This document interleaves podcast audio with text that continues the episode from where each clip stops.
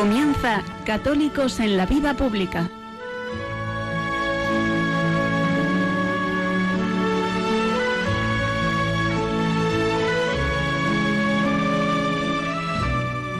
Un espacio dirigido en Radio María por Luis Fallas.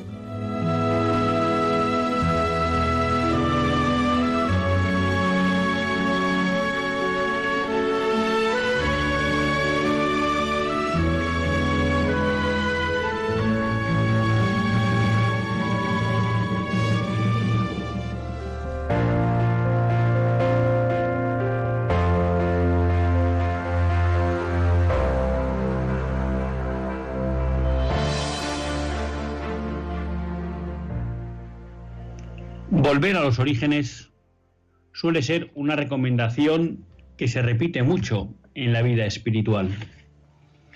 Muchas veces en la vida de la Iglesia pasa el tiempo y vamos adoptando costumbres mundanas que sin darnos cuenta nos van alejando de la esencia de la vida y del mensaje del Evangelio.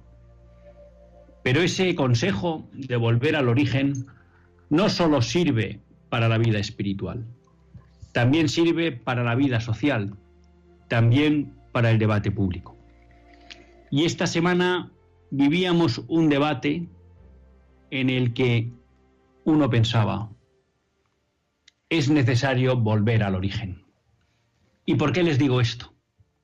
La semana pasada la hemos vivido centrados en las declaraciones de Isabel Díaz Ayuso sobre si las menores tienen que abortar o no independientemente del permiso de sus padres, algunas declaraciones de Moreno Bonilla, y al final resulta que estábamos centrando el debate sobre la nueva ley del aborto o la reforma de la ley del aborto que promueve el gobierno de Pedro Sánchez y lidera la ministra Irene Montero, sobre la cuestión de qué debe pasar con las menores de 16 y 18 años.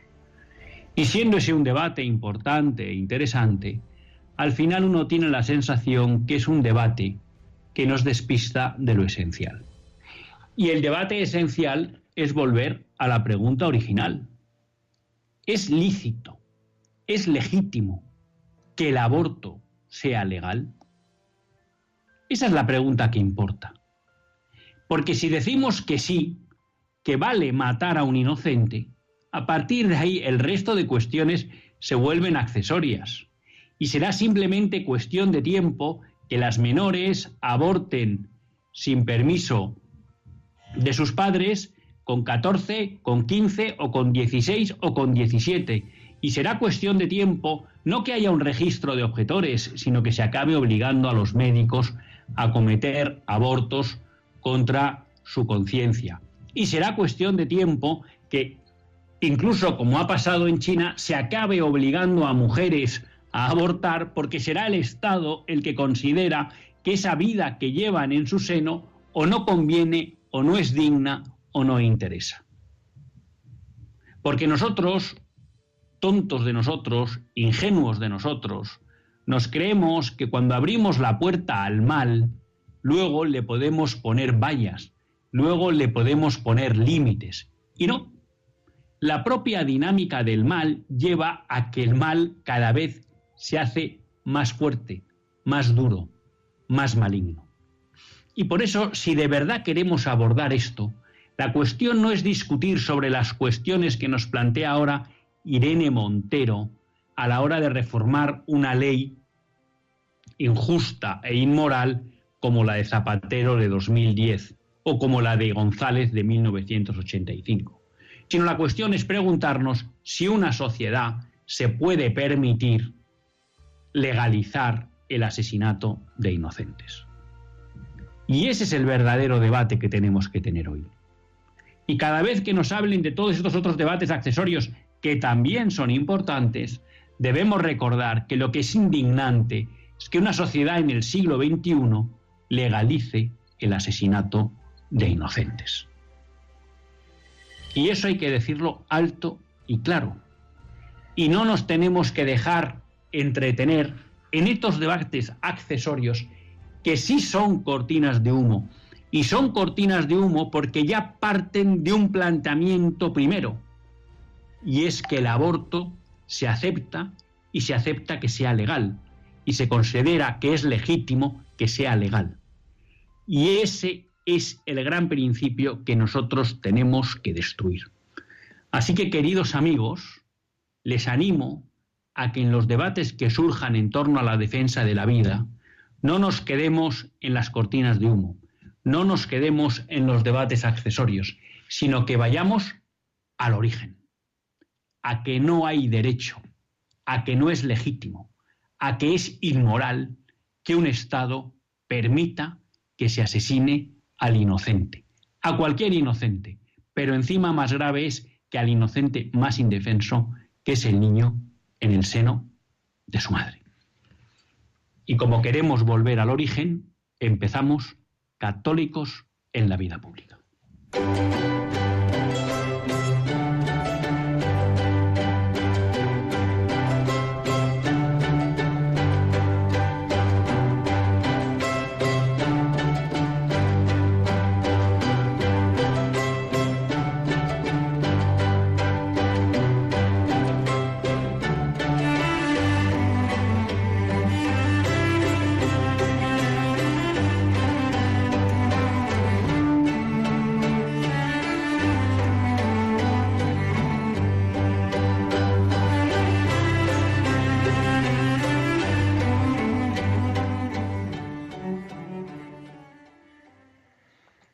Buenas tardes, queridos amigos de Radio María.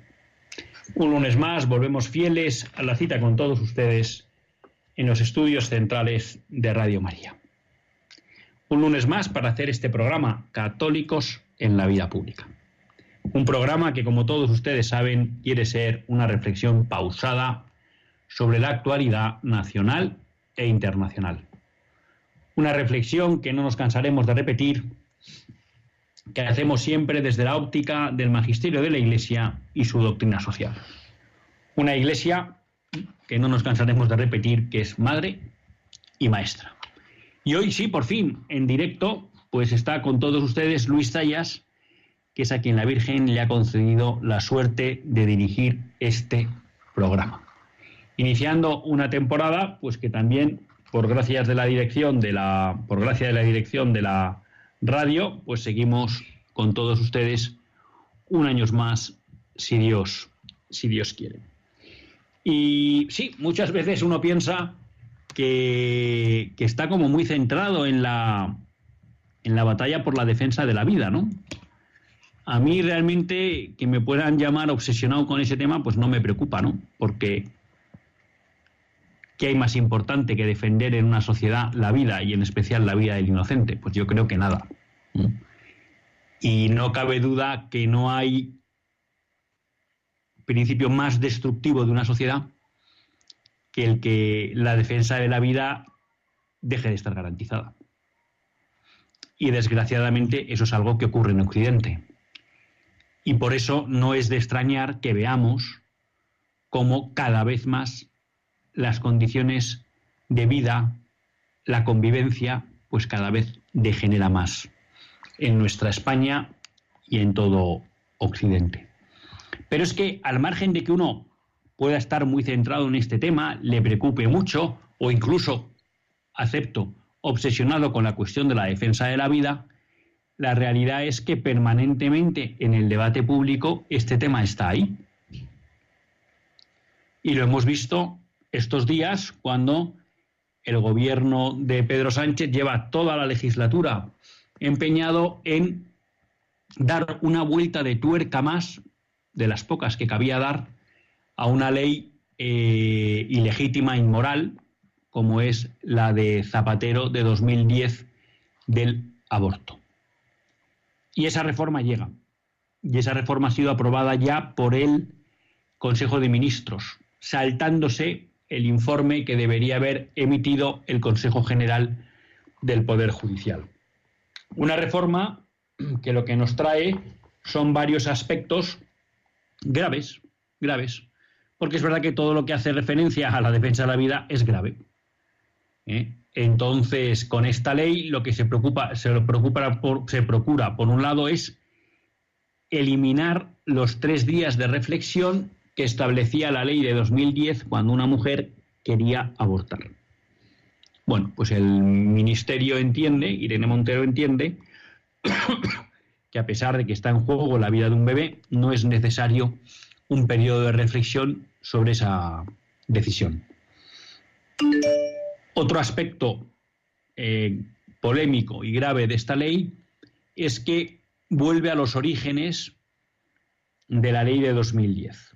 Como todos ustedes saben, Mariano Rajoy prometió al electorado del Partido Popular, a los que le iban a votar, que él derogaría la ley de 2010 de Zapatero. No la derogó.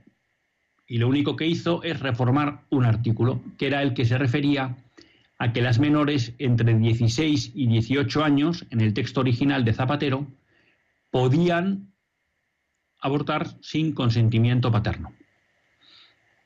El Partido Popular hizo una mini reforma en la que dijo que no cabía, modificó el artículo, mejor dicho, para decir que si no había acuerdo entre los padres y la menor, pues sería un juez el que decidiera. O sea que tampoco se adelantó mucho. Pero bueno, por lo menos digamos que los padres podían tener el recurso de que un juez tuviera la sensatez de decir que una menor pues no podía abortar sin el consentimiento de sus padres.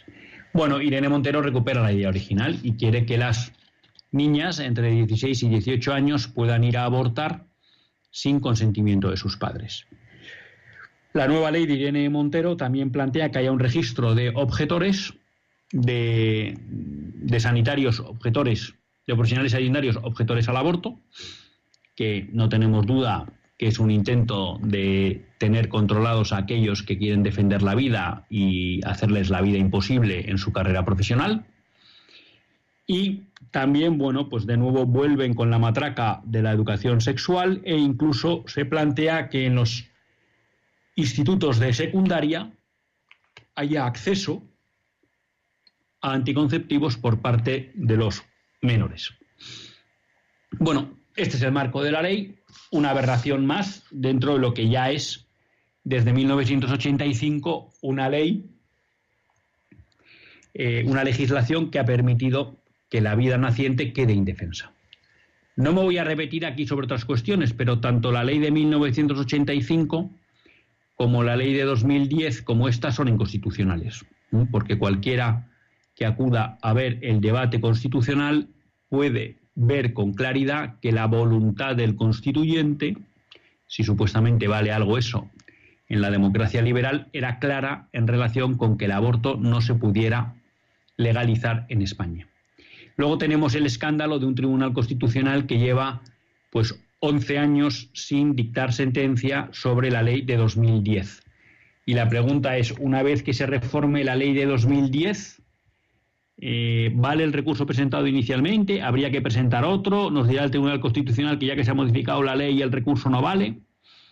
¿Están esperando el Tribunal Constitucional a que se haga la renovación de cargos que quiere Pedro Sánchez para que haya mayoría de jueces nombrados por el Partido Socialista y por tanto asegurarse un veredicto favorable a la ley de 2010 de Rodríguez Zapatero?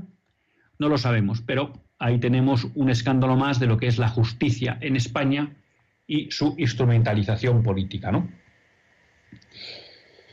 Y claro, pues hemos tenido el aderezo, en relación con este debate sobre la reforma de Irene Montero, de las declaraciones de Isabel Díaz Ayuso. Ustedes me han oído alguna vez ponderar a Isabel Díaz Ayuso, y lo hemos hecho, porque creemos que ha sido valiente en la defensa de la libertad, en el intento de atropello con los estados de excepción y demás confinamientos y normativa limitadora de nuestros derechos fundamentales durante la pandemia, o mejor dicho, la crisis sanitaria del COVID. Ahí Isabel Díaz Ayuso actuó bien y lo dijimos. Hemos dicho también que Isabel Díaz Ayuso ha tenido la valentía de plantear que hay un problema de natalidad en España y le hemos felicitado por poner ese debate en el candelero. Debate que lo ha iniciado haciendo un plan ambicioso de apoyo a la natalidad en la Comunidad de Madrid. Pero también hemos sido muy críticos con ese plan, porque básicamente se centraba en promover la fecundación in vitro, que como todos ustedes saben es una técnica y práctica inmoral. No vamos a entrar ahora en ese debate. Por tanto, Isabel Díaz Ayuso tiene, como muchos políticos, luces y sombras. Pero tiene sombras graves. Lo que hemos comentado de promover la fecundación in vitro, lo que todos hemos denunciado, llevamos años denunciando, que no ha modificado ninguna de las leyes LGTBI que promulgó el Partido Popular en tiempo de Cristina Cifuentes, y por tanto no está garantizando, como suelen decir desde su gobierno, una verdadera libertad de educación de los padres, porque no garantiza ni la libertad de ideario de los centros, ni que los padres puedan educar a sus hijos de acuerdo a sus principios morales. Porque aquí muchos se llenan la boca con la libertad, pero luego mantienen o promulgan leyes que no garantizan la libertad de todos. Y esto tendría una matización, porque nosotros no somos liberales y, por tanto, la libertad del mal no hay que garantizarla, pero es cuestión de otro debate. Y otro de los puntos negros, muy negros, de Isabel Díaz Ayuso es su posición respecto del aborto. Siempre había mantenido una posición, vamos a decir, cautelosa, prudente, pero indecente. Porque lo que nos decía es que ya quería un aborto escaso, legal y seguro. Y eso, señora Ayuso, usted sabe que es mentira. Porque no hay país en el que el aborto sea legal, escaso y seguro. Escaso el aborto solo es en aquellos países que lo tienen prácticamente restringido o prohibido. Y cuando el aborto se legaliza, se expande. Porque se acaba utilizando como método anticonceptivo. Y ella lo sabe bien. Por tanto, esa era una frase que sonaba bien, que parecía pues que no era una promotora de la cultura de la muerte, que no vamos a decir que Isabel Díaz Ayuso promueve el aborto, pero no estaba en la defensa de la vida. Y como muchas cosas en la vida, la defensa de la vida o se está o no se está con ella. Es parecido a eso que decía el Señor del Evangelio. O se recoge conmigo o se desparrama, pero no caben las dos cosas. Pues aquí es igual. No valen palabras prudentes para parecer moderado. Porque si no se defiende la vida en todo momento y situación, pues está con los que no defienden la vida.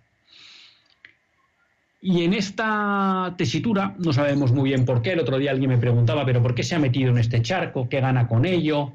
Ella que parecía prudente. Bueno, pues de repente nos descolgamos el otro día en una entrevista en Onda Cero, que les animo a todos ustedes que la vean, en el programa de la mañana que dirige Carlos Alchina. Y ella, bueno, le preguntan sobre qué opina de las mujeres, de las menores, las niñas de 16 y 18 años, si deben poder abortar o no sin permiso de sus padres. Claro, alguien puede pensar, oye, qué malintencionados estos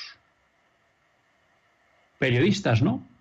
Pero bueno, ellos explicaban, resulta que el gobierno Rajoy solo reformó este punto de la ley del 2010, bueno, y ahora Irene Montero lo vuelve a modificar. ¿Qué opina usted, no? De alguna manera están echando atrás la reforma que ustedes promovieron, la mini reforma, mejor dicho. Bueno, Isabel Díaz Ayuso, bueno, pues después de mucha perorata, lo que vino a decir es, hombre, que ella se lo debe contar a sus padres, pero que si sus padres no están de acuerdo con ella, nadie puede obligar a una chica a vivir una vida que no elige y que no desea, y que, por tanto, por supuesto que ella tiene que poder abortar sin permiso de sus padres. Entonces ella nos decía el eufemismo de, bueno, hombre, es bueno que los padres lo conozcan. Entonces, claro, aquí la primera cuestión que surge es, ¿qué concepto tiene usted de la patria potestad? ¿Para qué están los padres? ¿No están para velar por el bien de sus hijos? Entonces, ¿por qué en esta cuestión del aborto vamos a hacer una excepción y resulta que eliminamos la patria potestad sobre las menores, niñas entre 16 y 18 años, para el aborto? Eso sí, si tienen que ir al colegio a una excursión, por favor, hay que tener autorización de los padres. Eso sí, no les dejamos que compren alcohol. Eso sí, no les dejamos que compren medicamentos. Vaya, pero si van a un abortorio a matar a su hijo, ahí los padres no pintan nada.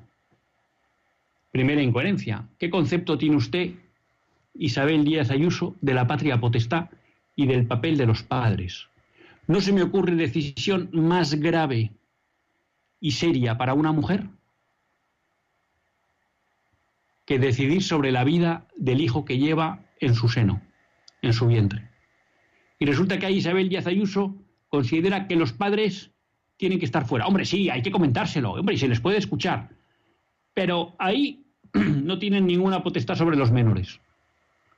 Claro, la segunda burrada es cómo le vamos a obligar a vivir una vida que no desea, que no elige. ¿Pero de qué me está hablando usted, Isabel Díaz Ayuso?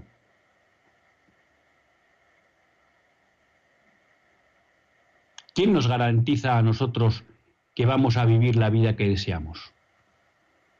En primer lugar, existe un código penal que establece que muchas acciones que se nos pudieran ocurrir a nosotros son delictivas porque causan daños a terceros y, por tanto, aunque las deseemos y las elijamos,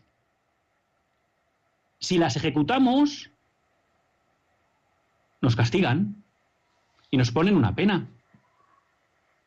Es que con ese criterio que usted nos dice, el Código Penal sobra, porque aquí cada uno, si tiene que llevar la vida que desea, bueno, pues si uno quiere el Ferrari del vecino de al lado, pues coge el Ferrari del vecino de al lado.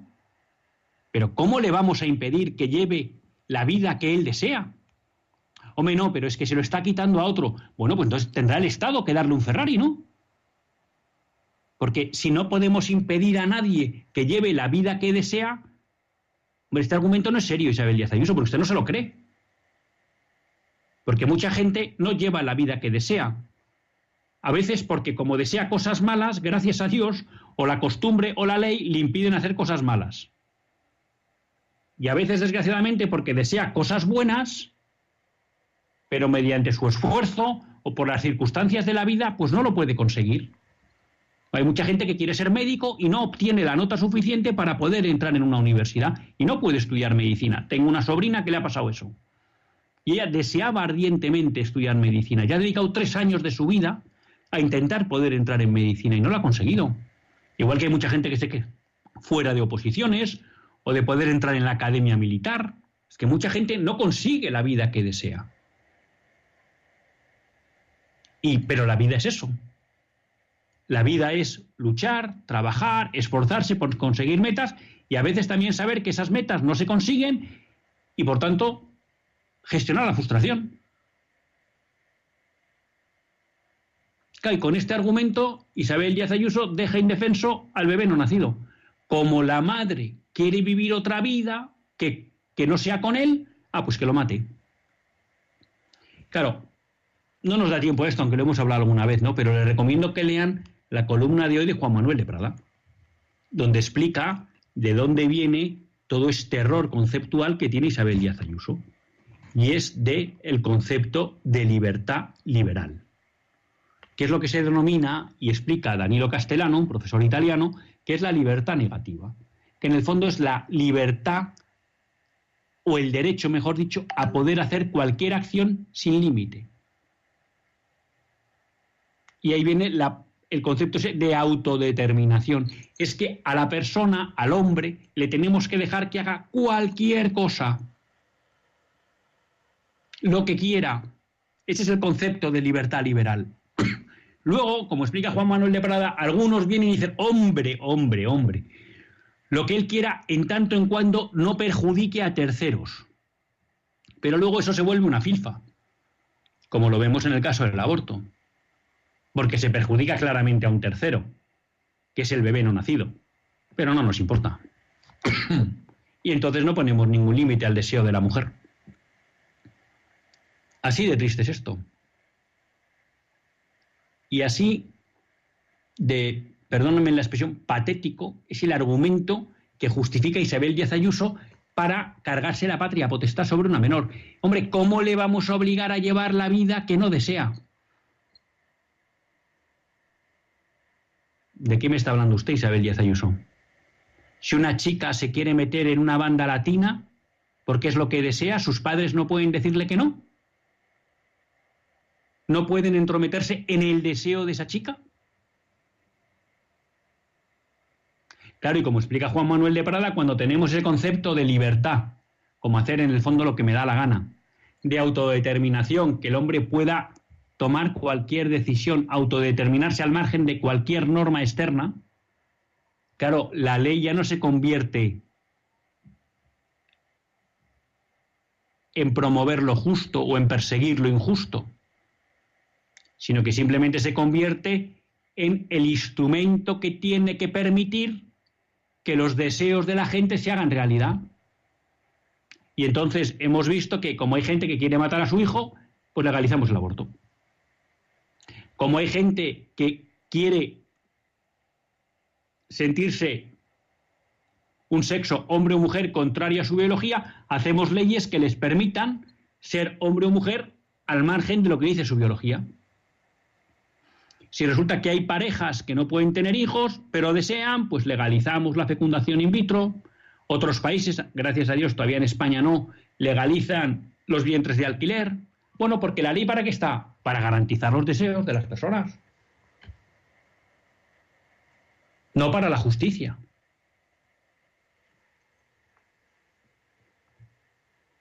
Pero de nuevo, el Partido Popular...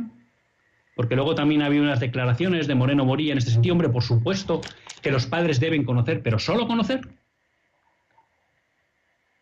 O sea, que ustedes... Creo que Moreno Bonilla es padre, si no me equivoco. Isabel Díaz Ayuso, que yo sepa, no es madre.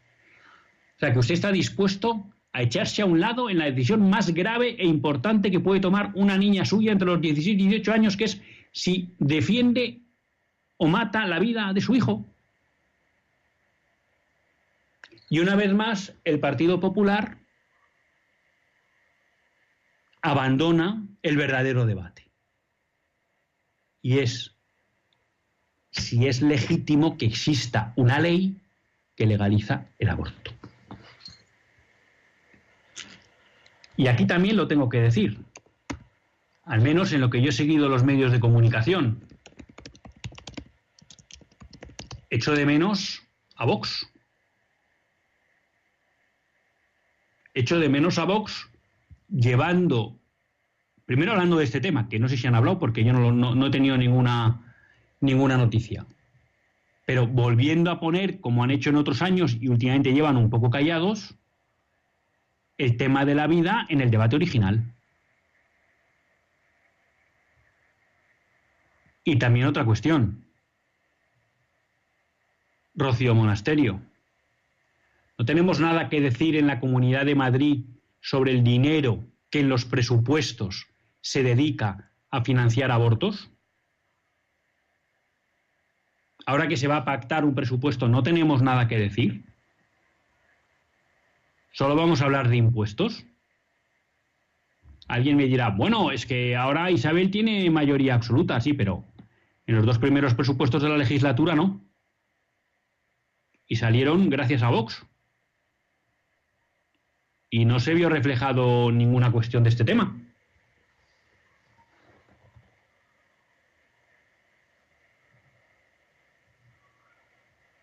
¿Qué quieren que les diga, amigos? Volvamos al origen. Hacemos una pausa, retomamos fuerzas y seguimos en Católicos en la Vida Pública.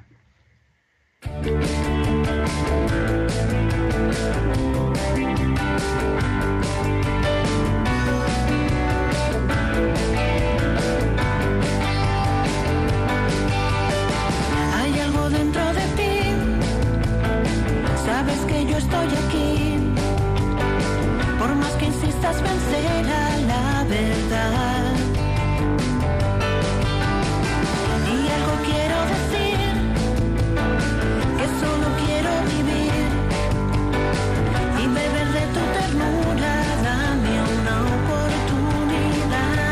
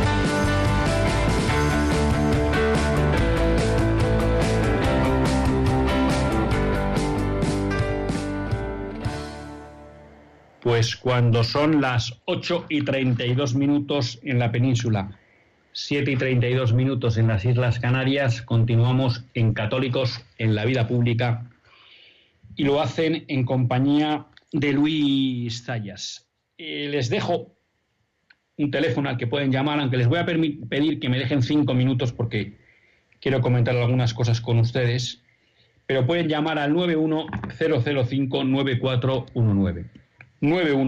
910059419.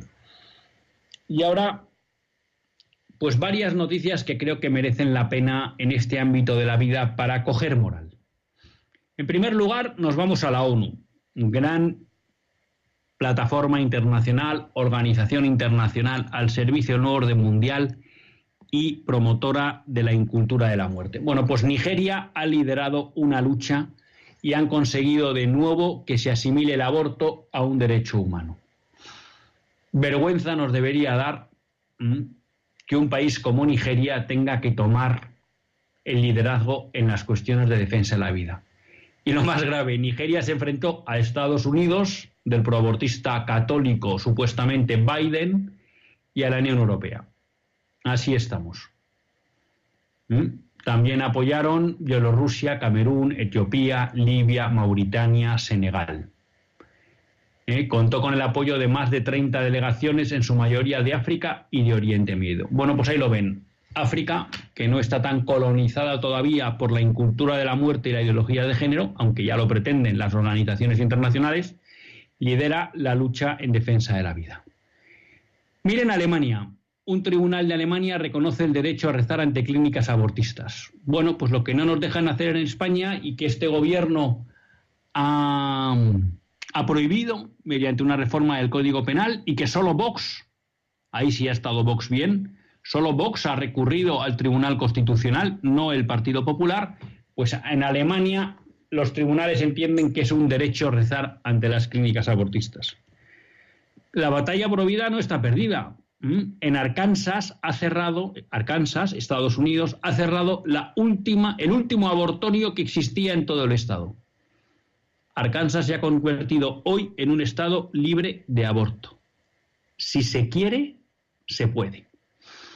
Y luego, pues, unas asociaciones pro vida señalan que el 93% de los ginecólogos en Estados Unidos se niegan a practicar abortos. Es decir, la gran mayoría de los médicos, en especial los ginecólogos, conocen lo que es la aberración del aborto y se niegan a realizarlo. ¿Sí? Luego, posteriormente, una noticia que me ha impactado. Yo no la conocía porque es una noticia que lleva mucho tiempo, ¿no? En el 2014, la Fundación Jérôme Lejeune en Francia editó y emitió un vídeo en el que había niños síndrome de Down, bueno, que se mostraban felices con su vida y agradecidos a sus madres que les dieron la oportunidad de nacer. Bueno, pues hete aquí que en la fecha de emisión, en marzo de 2014, el Consejo Superior Audiovisual de Francia censuró el clip y prohibió su emisión en un contexto publicitario, alegando que no puede ser considerado como un mensaje de interés general, ya que al dirigirse a una futura mamá, su propósito puede parecer ambiguo y no suscitar un apoyo espontáneo y consensuado. Además, consideraban el vídeo inapropiado porque probablemente perturbaría la conciencia de las mujeres que habían tomado diferentes opciones legítimas de su vida personal. Es decir, que les molestaba que se pusiera en valor la vida de los síndrome de Down. Y que además lo consideraban ofensivo para aquellas personas que habían decidido matar a sus hijos síndrome de Down. Bueno, la Fundación Jérôme Lejeune recurrió al Consejo de Estado francés, que rechazó su recurso, y en 2017 lo elevó al Tribunal Europeo de Derechos Humanos. Bueno, el 1 de septiembre de 2022, el Tribunal Europeo de Derechos Humanos, bueno, ha rechazado el recurso, porque entendía que la Fundación Jérôme Lejeune no era víctima de la prohibición, ¿no? Bueno, pues ya ven todos ustedes, no es posible hacer un vídeo en el que se muestre la grandeza de la vida de personas con síndrome de Down. Una noticia que me ha parecido importante y creo que nos tiene que hacer caer en la cuenta de la situación en la que vivimos, ¿no? En la diócesis de Tui-Vigo ha habido un sacerdote que ha considerado que un padrino que le presentaban no cumplía con los requisitos que establecía el derecho canónico porque era una persona que vivía arrejuntada con otra sin estar casada y, por tanto, como el Código de Derecho Canónico pide que los padrinos cumplan con vivan de acuerdo a la doctrina católica, pues el párroco entendió que no era conforme al derecho canónico y les dijo: yo bautizo a su hijo, pero busquen otro padrino. Bueno, pues a partir de ahí se montó una campaña contra el sacerdote. Y el obispado de Tui-Vigo salió en defensa del sacerdote que había tomado una decisión conforme al derecho canónico. Y yo creo que aquí es importante, pues, dos cosas. Por un lado, agradecer al obispado de Tui-Vigo la valentía de dar un paso al frente para defender a su sacerdote. Y segundo, pues tenemos que ser conscientes de que cada vez más se va a intentar atacar a la Iglesia por ser fiel al Evangelio. ¿De acuerdo? Por ser fiel al Evangelio. Y entonces yo creo que de eso los fieles tenemos que ser conscientes y estar cerca de nuestros sacerdotes y de nuestros obispos cuando defienden la doctrina y el Evangelio. Porque vienen tiempos duros para la Iglesia. Y por tanto, creo que es importante que se sientan apoyados.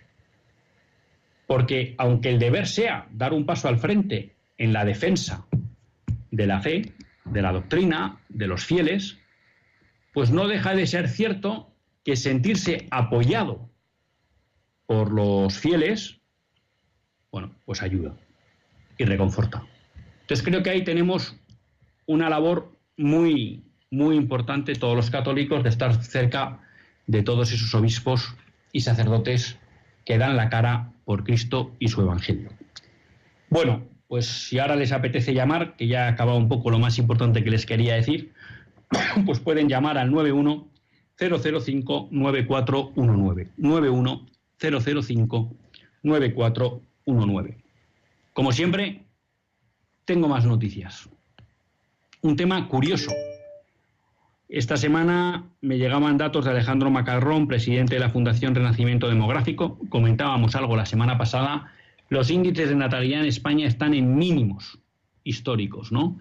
Veíamos cómo ahora están naciendo un 50% de niños respecto de lo que nacían en los años 40 en España. Una España recién salida de la guerra y con mucha menos población que la actual.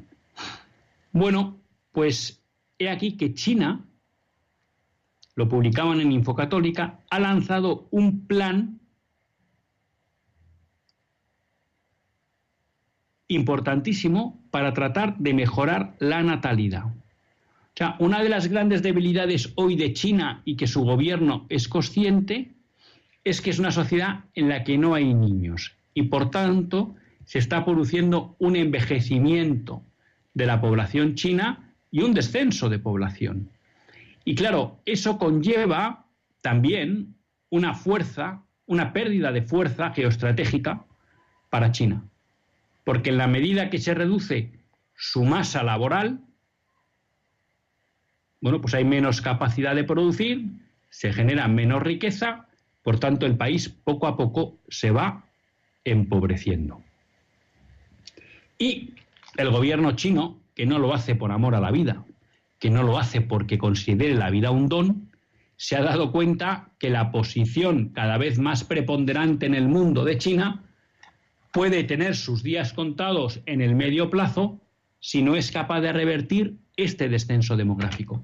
Bueno, pues hete aquí que la nación que impulsó la política del hijo único, que ha esterilizado forzadamente a mujeres y ha obligado muchas veces a abortar, pues ha establecido un plan que subvenciona y promueve los cuidados prenatales y postnatales, quiere reactivar un sistema de cuidados de enfermería, aumentar los permisos de maternidad, está obligando a flexibilizar los horarios de trabajo y a trabajar desde casa, está planteando ayudas directas para los gastos de educación, está estableciendo planes de compra de vivienda para familias con varios hijos, incluyendo apartamentos más grandes, está dando ayudas al alquiler para familias con más hijos, exenciones fiscales. Bueno, pues está lanzando lo que llaman un gran experimento social con el intento de ¿qué? De revertir la natalidad. Y claro, veremos si además se atreven a tocar otro de los graves problemas que tienen en toda esta cuestión de la natalidad, que es la alta tasa de aborto. China tiene una de las tasas de aborto más altas del mundo.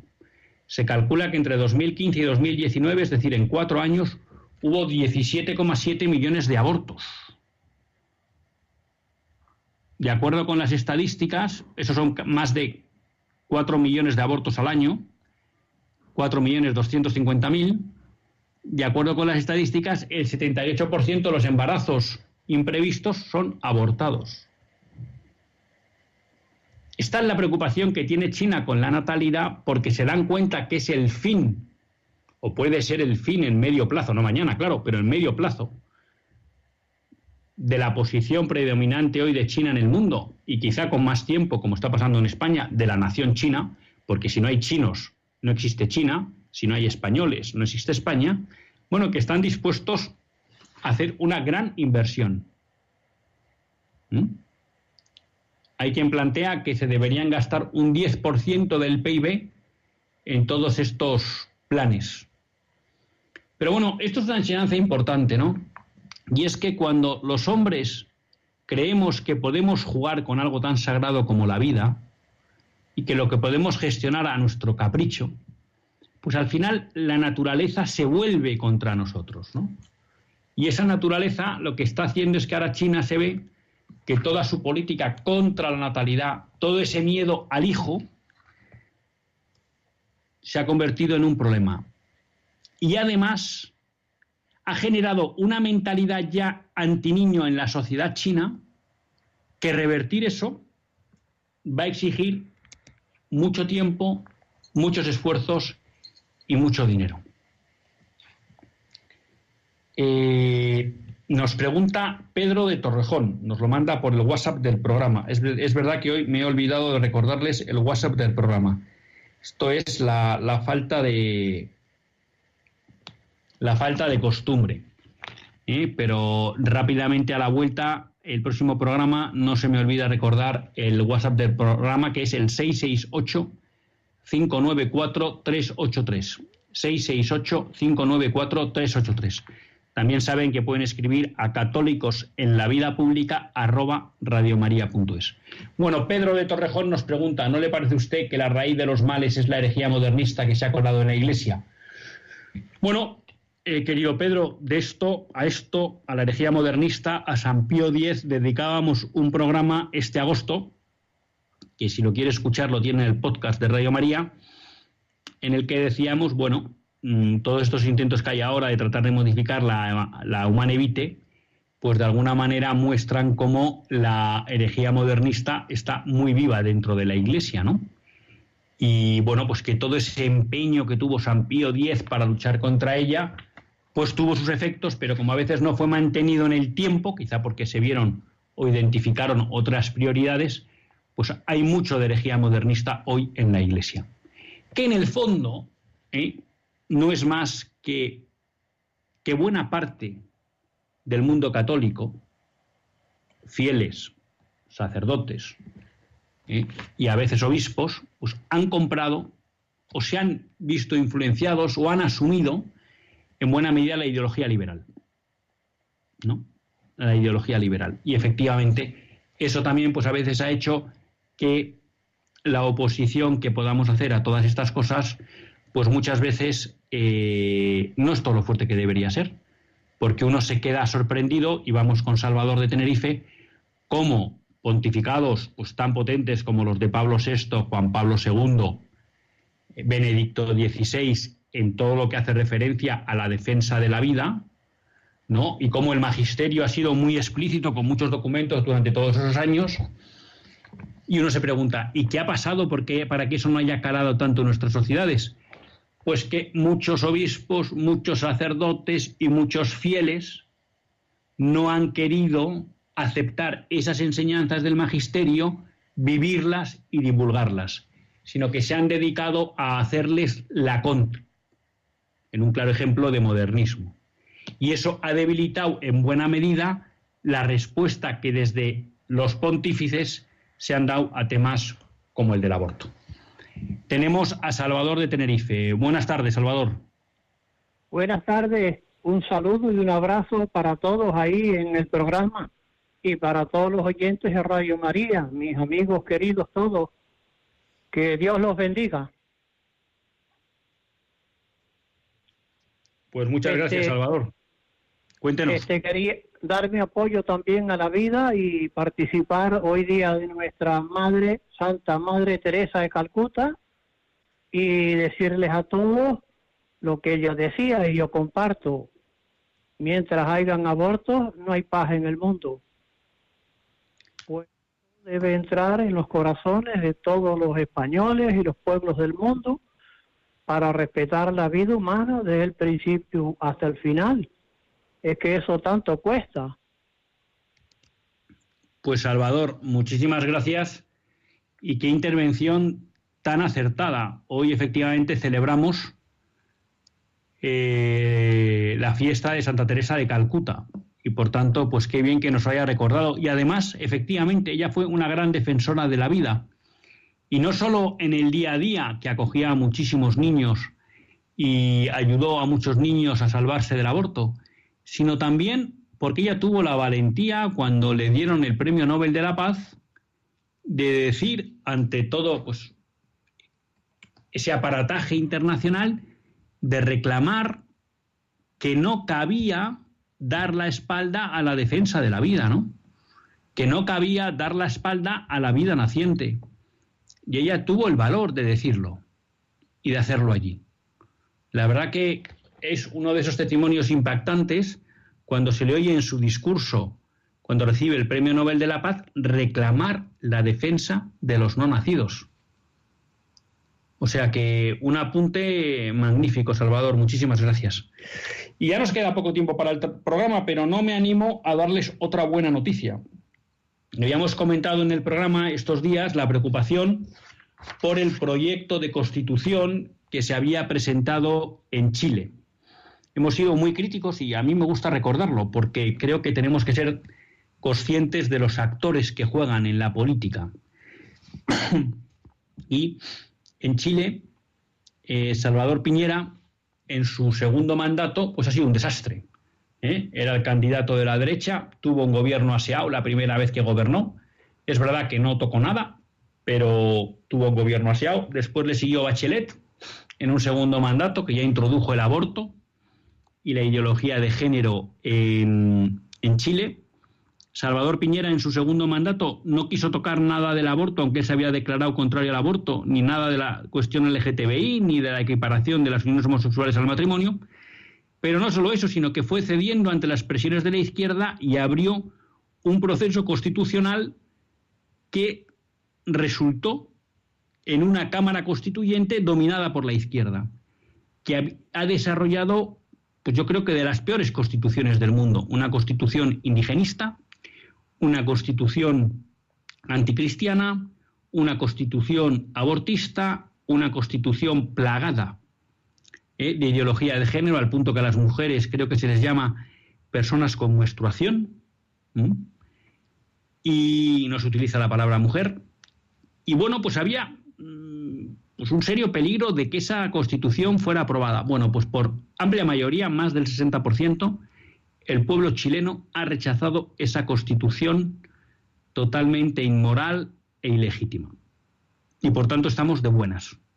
Nos damos cuenta que muchas veces los pueblos no pierden la sensatez, como les gustaría a muchos de sus gobernantes. Y una cuestión paradójica es que una Constitución que quería ser indigenista, y cuando decimos indigenista, en el fondo lo que quiere rechazar es todo el legado cristiano de la evangelización española, bueno, pues resulta que en las zonas indígenas la Constitución ha tenido un rechazo más superior a la media nacional, entre el 75 y más del 80% de las personas que viven en las comunidades indígenas han rechazado esta Constitución que supuestamente les protegía. Así que nos vamos con una buena noticia. Chile no está dormido, Chile despierta y rechaza una Constitución anticristiana y, por tanto, inhumana. Hasta el próximo lunes, si Dios quiere, que Dios les bendiga.